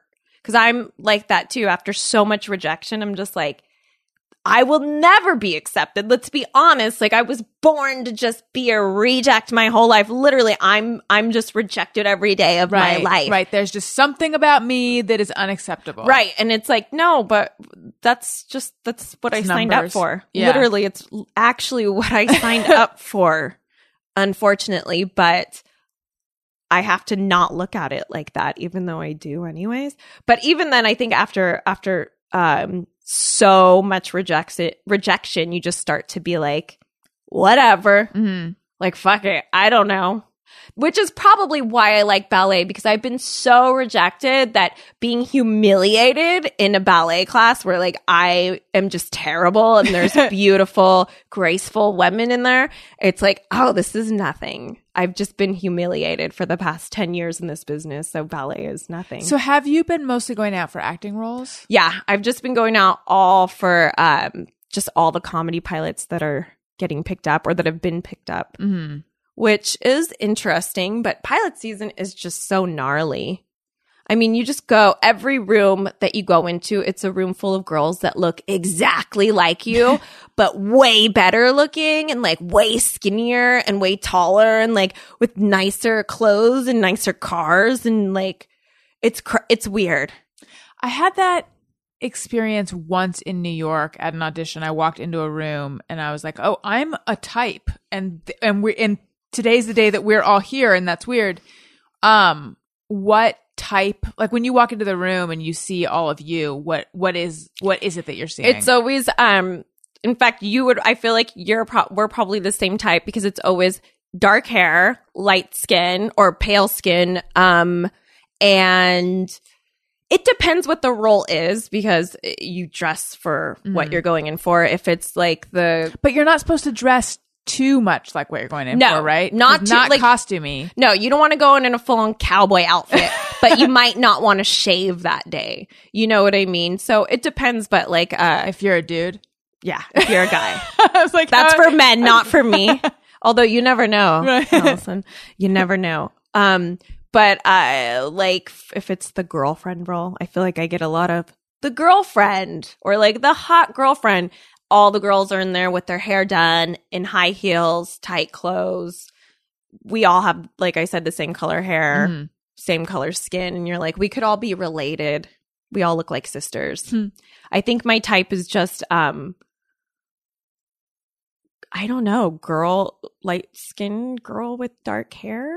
But I get weird stuff because sometimes they're like Hispanic. So sometimes I get Hispanics things. Sometimes I get white girl things. I don't know. Hmm. Uh, last time we talked, you were a big fan of hypnotherapy. Oh yeah. I still, still love it. that? I do. I actually haven't done it in a while, but I'm still all for hypnotherapy. I'm actually going to go Monday for hypnotherapy. I, I ended up doing it a few times. no way. Yes, I did. Um, because I had what you had said about it always stayed with me, and then another friend talked about it, and then you know Michael Showalter. I know of him. I had don't him on the show, and he I always knew him as someone who smoked. Like he always, always, always smoked. Uh, and he said that he quit, and it wasn't even hard. He just was hypnotized. And I was like, I've got to try this thing that That's everyone's so talking about. cool. Yeah. So I did. I don't. I did a few sessions. Um, and the funny thing is, like it, in a lot of ways, felt. I felt like I was treating it like regular therapy because we'd start with just talking, and I Right. feel like I'm just talking to a therapist. You know, then there'd be a, a hypnosis at the end. That's what I Um, do. I went for food issues because I have like I eat in the middle of the night. Um, and it's been something that I've been doing. I don't know how much I've specifically talked about it on this show. Like, there's a lot of shame around Is this it. like getting up in the middle of the night and like eating Yeah. from sleeping? yeah. I d- I've I- done it where in the morning I'll be like, "Oh, I didn't know I did that," and but also more often it's just I I'm a very light sleeper and I'll just wake up and I'm like, I but because I'm because it's still the middle of the night, like I don't have the resolve that I would have in the day. But most of the time, what I eat in the middle of the night is like cauliflower or sugar-free jello or I mean that's kind of the crazy things it's like it's the You're same healthy night yeah eater. it's the same like controlled diet food is in the day but why the fuck is it happening at three in the morning four in the morning five in the morning? Um it doesn't make sense to me. So i went to try to get help with that. Um it, that part didn't work but then i was like while i'm here let's talk about some grief and anger stuff. And that made a huge huge difference. That's so specifically cool. with the grief. Yes. um, so I feel like I got so much out of that. I agree. It helped me tremendously with uh grief, anger, depression, Mm-hmm. uh so much. Um but for your night eating, I have to tell you I do something very similar. However, I'm a major stoner, so this very well could be due to my THC at night. But like I woke up this morning and I thought everything was cool and I went into the kitchen and I had realized that in the middle of the night, I don't even remember doing it though, is the problem. Uh I got up and made chips, or I'm sorry, nachos and salsa, and there was a fucking huge mess and an open bag of chips and a full thing of salsa out. And I was like, oh, I have a, a very tiny, tiny memory of it, like getting up and thinking that I was hungry, but I don't remember destroying the kitchen and like eating all of this shit. And I do this a lot. Like I wake up in bed with food stuck on my body that I've brought to bed and l- laid on. And, but like I said, for me, I think it's munchies in the middle of the night, but I've been Right. doing that forever. How do you, are you cool? Are you okay with it? Cause for me, I'm just like, why? I just don't understand why. And then I had this, I think, did I just talk about this on the show? I think I, I think I talked about this on another show. Um, this realization of like, oh, the reason most other people aren't eating in the middle of the night is because they're asleep. They're unplugged. Like That they're worked. disconnected. Yeah. For me, it's just, here's more hours of twiddling my thumbs Of and life. being awake. Yeah. How, do you think you're hungry? Are you going to bed starving? You know, people have brought that up to me that like maybe you're not eating enough and I'm not. Maybe you're not eating enough in the day. Except that there have been times that I've definitely eaten enough in the day and I still do it. It's I don't know, I think it's just a compulsion. In your defense, I'm I'm a very good sleeper. I put a lot of effort into my sleep hygiene, as they say. Mm-hmm. Very this last very last night. Curds. no, but I I was woken up. I didn't sleep well. I was woken up by my cats, and it was three o'clock in the morning. And I woke up and I was hungry, like a ravenous bear just coming out of hibernation, which I don't usually experience because I'm sleeping through it. Right. But I woke up and I was so hungry, and I thought because you had just talked about it, I thought this is verification. Yes, you are hungry if you're up at this time. Right. The only way to get around it is to be asleep. Yeah. I had to eat, and I had to tell you about it. What'd So- you have? Um, I had a banana. Okay. That's not, that doesn't sound like you were starving. I was, but I was trying to You're pace being myself. conscious about Yeah. it. I see. I see. But does that mean that we're starving in our sleep then? We're starving to death at night. Yeah, that's my cause, Basically. Because when I wake up, I'm starving. So Right. Well, I mean, they say they that you know what like there's this whole notion of intermittent fasting, which is a diet where like you don't eat for these hours and then you eat between these hours and then don't eat. Um, and that to I don't know if this is true or not, but to burn fat, like you need to not eat for a certain amount of hours. So it would make sense that that in if that's what's happening in the night, that you actually would your body is hungry. I don't know. You know, you asked me, excuse me, if I feel how I feel about it when I do get up and eat in the Mhm. middle of the night. And I don't care while I'm doing it. But the Oh, next yeah. morning when I discover it, I'm very ashamed Yeah. and I'm very embarrassed. And it, sometimes I'm like, ew, I don't think I should go to ballet because like I'm gross and weird. And like, what the fuck am I doing? Everyone in there is normal. And I'm in here stuffing my face at 4 a.m. Like, what the hell? I have those feelings about it. But yeah, at the time though, totally fine. Yeah. That's why it happens. Yeah, don't It's care. Just in the morning, I'm like, how did I lose control like that? That's what it is. It's like in the daytime, I'm very strict about what is acceptable and what isn't. And then the nighttime, it's like, hoo different person. and you don't take Ambien or any sleeping pills or anything. No, I've started occasionally taking Benadryl. Oh, girl, me too. I'm Really? on that Benadryl tip. I got to get back on it because I haven't been sleeping well. And when I first started, I was like, this is a miracle drug. Isn't it addicting and like I think so, probably. awesome? hey, it's okay if you have allergies. I have legit allergies, so at night I'm like, fuck it, I need a Benadryl. I've been sneezing all day. But best sleep of your life. Yes. Oh, also, I tried melatonin. I still take melatonin. I don't know that it's doing anything. You know what's good? At hmm. CVS, they have the melatonin gummies, but it's the CVS brand of melatonin gummies that are really, really good. I will try them. They make you tired. They also taste delicious. But, but you are a stoner because I keep thinking maybe pot's the answer.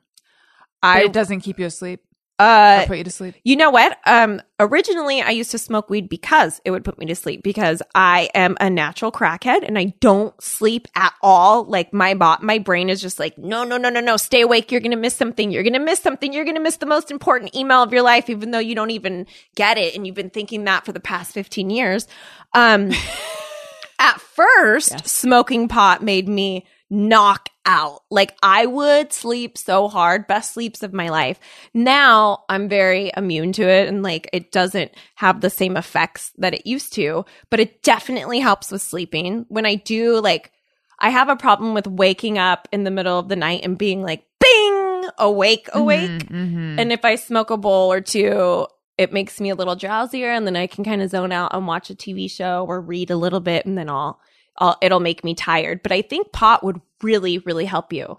I should try it. I have something on me that that's an indica strain and it's pretty good. It's a You brought little- it with you? I have it on me. Um, it's called a Cavi Cone, Mm-hmm. and it's an indica strain. Of, it's my friend's company actually, and I'll leave it here for you. That way, if you're ever interested, you. you. can try it. Like I said, it's a little heavier, so be careful. Okay. Um, and if you don't want it, you can give it to anyone else that would like it. Thank you so much. Yeah. Um, It's also um, sour apple flavored, so you Oh. can't go wrong. what is it? Is it in a device that you smoke? No, I'm gonna find it right now and, and I'm gonna show it to you. It's in a little container, um, like a little plastic container. Here we go. Oh, fun. This is called a cavi cone, and it's just in this little container, but it's just a joint. oh, But this weed is dipped in hash oil, so it's a little heavier. But like one th- puff. you probably maybe one or two, um, and you'll probably pass out. Smells so good, but also But if you're like not a drugs. smoker, you know, you um should probably do like two or three puffs because I feel like one puff doesn't really get people stoned that don't smoke weed. Well, I enough. used to smoke weed, but I mean, it's been years and years, so I'm probably back to like not. Or does it stay in you forever? no, it does not stay in you forever. This is great, and this will not fuck with your hormones either. Oh, thank you, thank you so much. You're welcome. Uh, there was something I Yay. was gonna say. There's something I was gonna say. We love Oh. weed. I know what I was gonna say. You said that when in the middle, you like you wake up and it's like bing, wide awake. That's what I think too. But it turns out that I'm bing, wide awake enough to eat something, or sit in front of my computer clicking things, or check Twitter, or you know fuck around on my phone. Like not wide awake enough to go watch a movie or, Or drive. clean something I or see. like if any sort of ta- or do well I, I do feel like I'm like being wide awake enough to send some emails, even though I don't think I should be sending emails. Are your memories of this foggy or are they very, very clear? Like, are they as clear as they are of what you've done throughout the day or are they like kind of like in and outy? They're not as clear as during the day. I know that one night I was gonna make each time I woke up in the night I was gonna make notes of what was going on. Interesting. and it was like um like daniel snoring very agitated like i feel anxious and then the next one was like something about terry fator and the bachelor Oh. Are you watching The Bachelor? I'm not, but this is like the first season that I'm not watching it. I watched one episode. Um, I can't remember why I watched it because there was a crazy girl on there, I was told. But after last season, I was like, I'm done. Like, I got really mad about it. I'm like, these are girls competing for a guy. I know. For one guy who sucks, by the way. Like, you don't even know if this guy's cool or not. And it's just kind of sexist and Oh, weird. it very much is an exploitative. Yeah, but that note was like complete gibberish. So I was like, I guess I wasn't as awake as I thought I was. Um, let's take some questions people sent in over Twitter. Uh-oh. When we ask, they send them in. They're wondering how you have been. So thanks so much for answering these questions from our fans. Uh oh. I already know the first question is in me.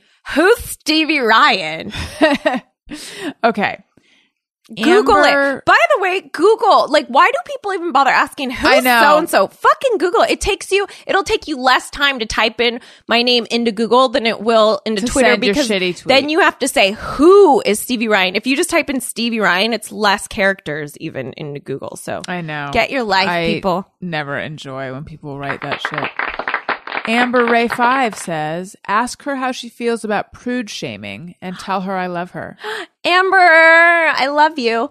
Um, you know, I'm just tired of people prude shaming me for not taking my clothes off and for, you know, not wanting to show my body. I'm tired of it. Everybody's talking about body shaming constantly. What about prude shaming? Leave us the fuck alone. Yeah. Not every girl wants to get naked. Not every girl wants to be in a music video bouncing her ass around. Not every girl wants to look like there's a small child trapped under her dress. Like, just leave me alone and let me be a prude. How do you feel about prude shaming? Well, not every girl wants to wear brightly colored clothing. Let No. me wear black clothes. Let me not smile all the time. Ugh. yeah. I hate the Smile. smile. You're too pretty to not smile. Yeah. Fuck you. So rude. It. I hate it. Jared Huntley says, "What's Stevie Ryan's favorite video game?" You know what my favorite video game is? This is probably going to make me sound old, but I've been playing it on Roku lately and it's motherfucking Tetris. Tetris is the bomb. Been forever since I played Tetris. Oh, I you think gotta I played play on it. Game Boy last time. It's so fun. You can probably play it on Apple TV or whatever you Mm-hmm. have, but I've been back into it and you can battle people like you do live games and it's side to side and it's so fun. Did you get into Candy Crush at all? Oh, I loved Candy Crush. In fact, I had to delete it because it was like taking over my life. Yes, I got kind of addicted. Like I, I, I would remember I was looking at my sister and I wanted to just smash her eyes together because they matched, like sort of. And I started just seeing patterns in the world, like cars. yes. you know. Oh my god, the car thing. That's what I do. Yeah. I was do. I would like be in traffic and I would start lining cars up in my brain of like which ones I could get to disappear and like get further up. Right. What level did you get to? Well, I actually, so I've started playing again. Um, so I need something to do while I'm on the exercise bike, pretending I'm exercising. that's true. I'm, I think I'm on like 171. I'm not that far. Damn, that is far. I think I had only gotten up to like 150 maybe. Oh, well then. but I was spending mad cash on that game. Like Oh, really? I was always Yeah, buying people- coins and I don't, I think I've only done that once or twice. see, I was desperate. The great one says, What time do you typically go to bed and wake up? Hmm. I guess that depends. You know, lately I've been waking up really early. Like I wake up like between 6 and 8 a.m., Mm-hmm. which is terrible. Um, but I try to go to bed as early as possible. Usually I don't fall asleep till like midnight maybe, but I try to get in bed early. Like last night I was in bed at 10 because the People versus OJ was on and or no, I'm sorry, that was the night before that and I was in there ready to go for That's People smart. versus OJ. I, I'm not caught up on People versus OJ, but I'm super Oh. into it. It's so good. Yeah. Like Marcia, oh, you've got to watch. I know it's a real Marcia Clark heavy episode this week, right? No, did you see her? They did an interview with her on Dateline last week. No. like Marcia Clark now, dude. Did you know that she had this is this is the biggest takeaway from everything I've read. Her hair is naturally straight. She permed it. That was a perm. I know.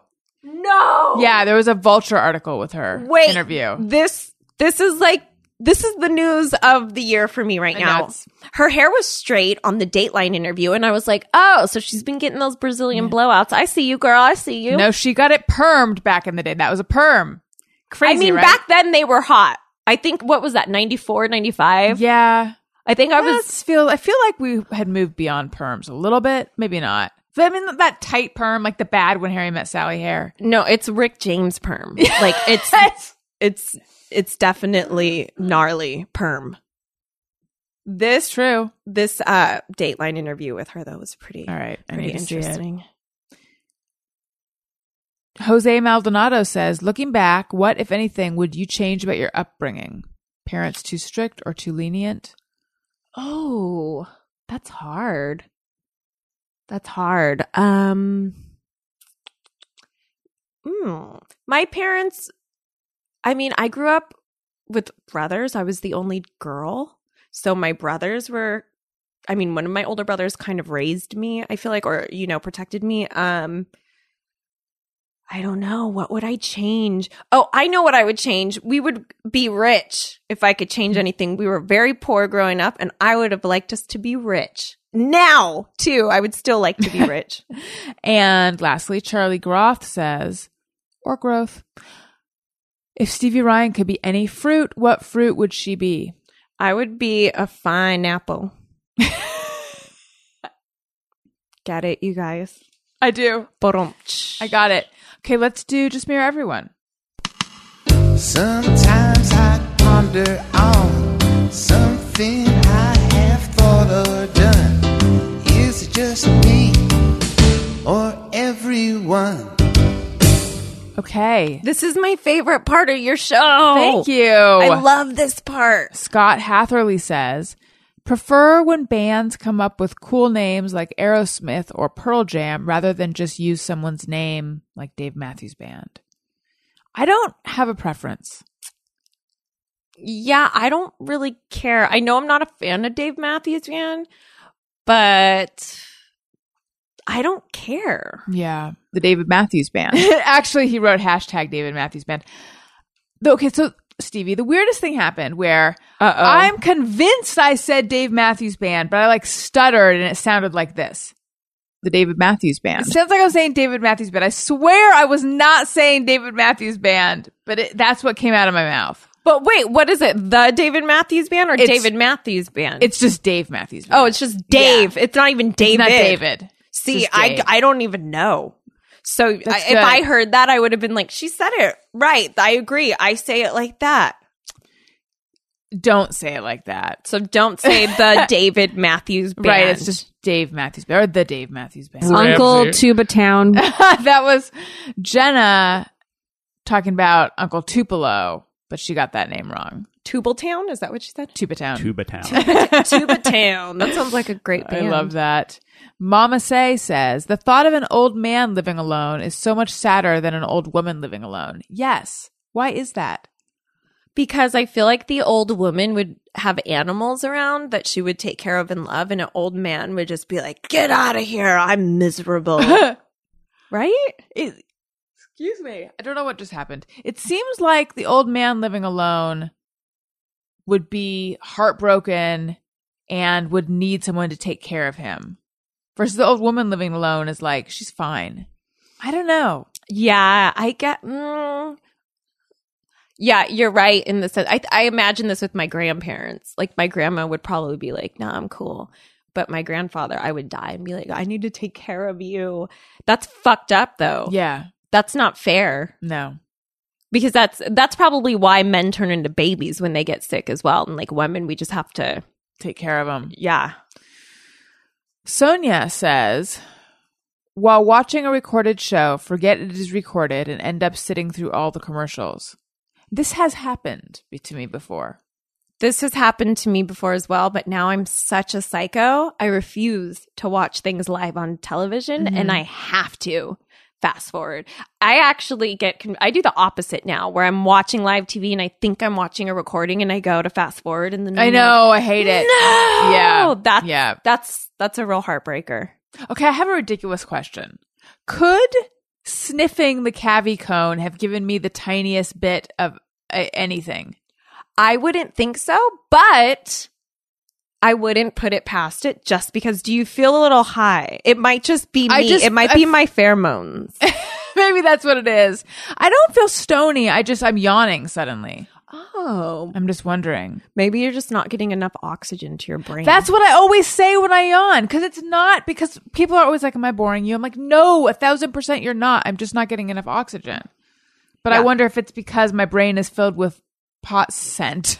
it could be. Your, maybe your brain is getting tired. Maybe I'm very suggestible. I'm very skeptical, but I'm very suggestible. That's the weird thing. I am too. I mean, I'm weird in the sense where because I've been drinking beer because my kidney stones, but literally after a few sips of beer, I'm like, I feel this shit. Like I'm a little buzzed, and people are like, "You're crazy," but no, I I- genuinely feel it within a few sips. Yes, I to- I don't drink anymore, but I could. F- the weird thing is, it takes a lot of drugs for me to feel drugs. But with alcohol, I was like the most lightweight drinker ever. I too. I will feel two sips of something. I Me begin to feel my um, brain cells dying in like that fun popping way. I swear to God, I can feel two I don't know what that feel. I want to feel that fun. Just like a feel, I just get a feeling in the back of my head. See, I think I've killed out all my brain cells Oh. in high school, and so the feeling I get is just that, like, ew, that like that feeling. I can definitely, I definitely feel two sips of something. Wait, so are you not drinking right now because of? Uh, No, I stopped drinking um years ago. I don't I don't use the term sober to describe what I am because I feel like one of these days I might drink again and also like I didn't work the steps and stuff. Um but I just felt like it was getting out of hand for me. Yeah. Um so I stopped and my life got better and I for a while would occasionally drink um but it's like once I stopped looking at drinking as a way to completely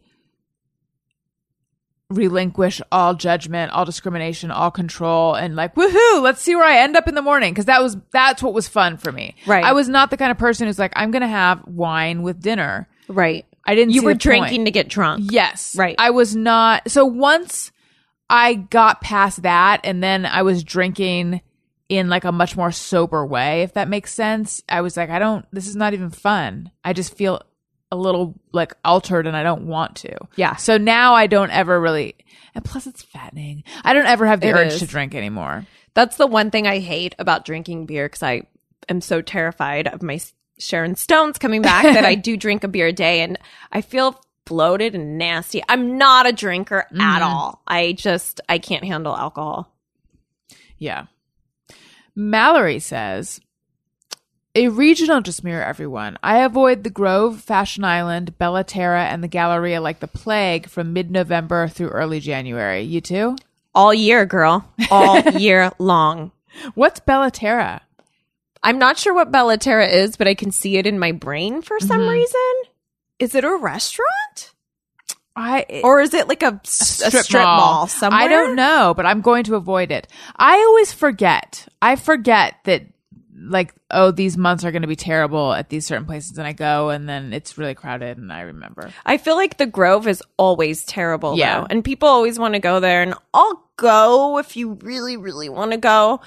But for the most part, I'm just, oh, I would like to avoid the Grove. Bella Terra is a mall in Huntington Beach. Oh, so you there you should go. know about that. Um, I when I was trying to get Wendy more used to people, which by the way, based on her reaction to you when you walked in, you can tell it didn't work that well.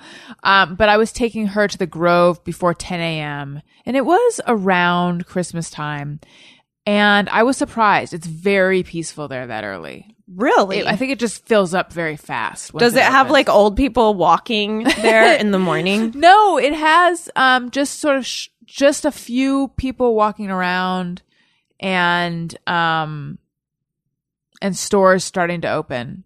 Yeah. No, I didn't see any power walkers. It's before the crowd Yes. comes in. Sean Daigle says, Just Me Or Everyone. Isn't it weird how hair grows out of your skin? Yes. So Yes. gross. It's so strange. If you, if I stare at a hair follicle, it's ick. It's so weird and creepy and gross. Yeah. And like, Bodies are weird. bodies are super weird in the way that they work, even without us thinking about it, is even Yeah. weirder. I know. Brent Hudson says, I feel like a complete idiot when I set off my smoke alarm while cooking. I don't know that I feel like an idiot. I just find it very Annoying. shocking. Yeah. And I just hate it because I don't want my neighbors to come over and be like, is everything okay in here? So I'm like, fuck, Yeah. fanning the Right. thing. I'm just, yeah, I just Yeah. don't want to disturb anyone. It always feel I'm always in a panic when I notice a lot of smoke or even steam in the kitchen. I'm like, oh shit, I gotta open the windows fast before Yes. the smoke alarm goes off. Anxiety. Okay. TSDCX says, if I come across a juice box or Capri Sun, will 100, uh oh, here we go. Here's another God yawn. damn it. Will 100% of the time blow into the straw and let the juice kick back into my mouth. Um, I don't ever come across a juice box or Capri Sun. Wait, I'm so confused. So they blow into the And then box I guess- and then the juice shoots back out? Yeah, I'm surprised by that too. Do you have experience, Jeff? I juice boxes are a little after my time. Oh, what did you drink it out of back in the day? The tree? Milk cartons.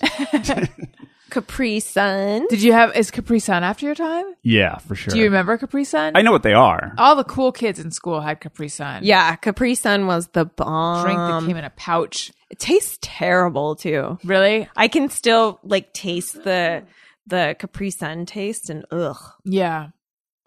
Anyway, I've never blown into the straw. Me but either. I now want to try. J Mos and Bobo says while watching TV, I sit like Al Bundy, and then there's a picture of Al Bundy with his with his hand in the top of his pants. It's not. It's a. It's a not uncomfortable way to sit. I have sat like that before. I was just gonna say I've sat like that plenty of times, even as a woman. Yeah. It's just, what feels good. It just. It just feels right. It feels good. Phil Scrogg says every time I hear that old Dido song on the radio, I expect to hear Eminem start rapping over it. Just reading this puts Dido and Eminem in my head. I was just gonna say the one that's please don't go off wondering why. That one. As long as I'm better.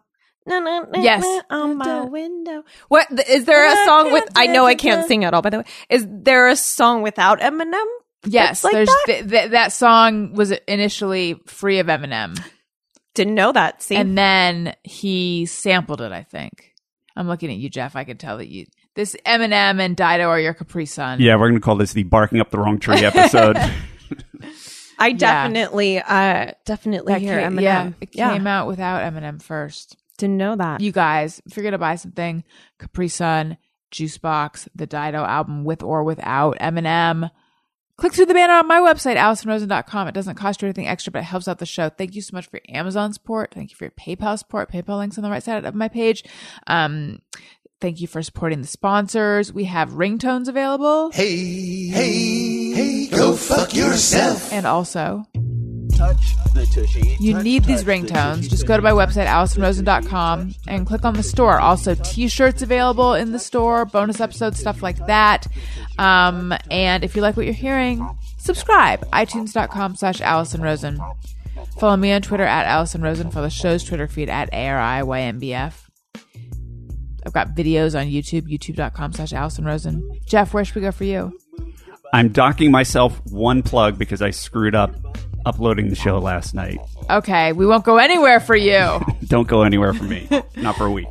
Stevie, thank you so much for being on the show. It was so Oh. great. I feel like I could talk to you for hours more. Thank you. I feel like I could talk to you forever. I will see you in ballet class. Yeah, because you're going, and we're gonna Tell- port de bras our asses off together. Sorry, port de bras. I was going to say, a I fr- what is that? um, a port de bras is like this. You would go down and you stretch out. I feel like I could do that. and like this. I feel like I yeah, could totally do that. Oh, you would. You'll love it. I I'm know the you. five positions, but I don't know where your arm because there's arm positions too. There's right? arm positions, but you know what? Those don't even matter Okay, good. because I'm not even that far ahead yet, and like those. The teachers are like, "Don't worry about that. Oh, Work on your feet." Perfect. Uh, tell everyone where they should go to find you. To hell. No, uh, you can just find me. Find me on Twitter, twitter.com slash Stevie Ryan, S T E V I E R Y A N. Perfect. Thank you so much. Thank you so much. Thank you for listening. I love you. Goodbye. Love you. Hey, do you know about the Alison Rosen show? We had a good time, but now we gotta go. Allison Rosie.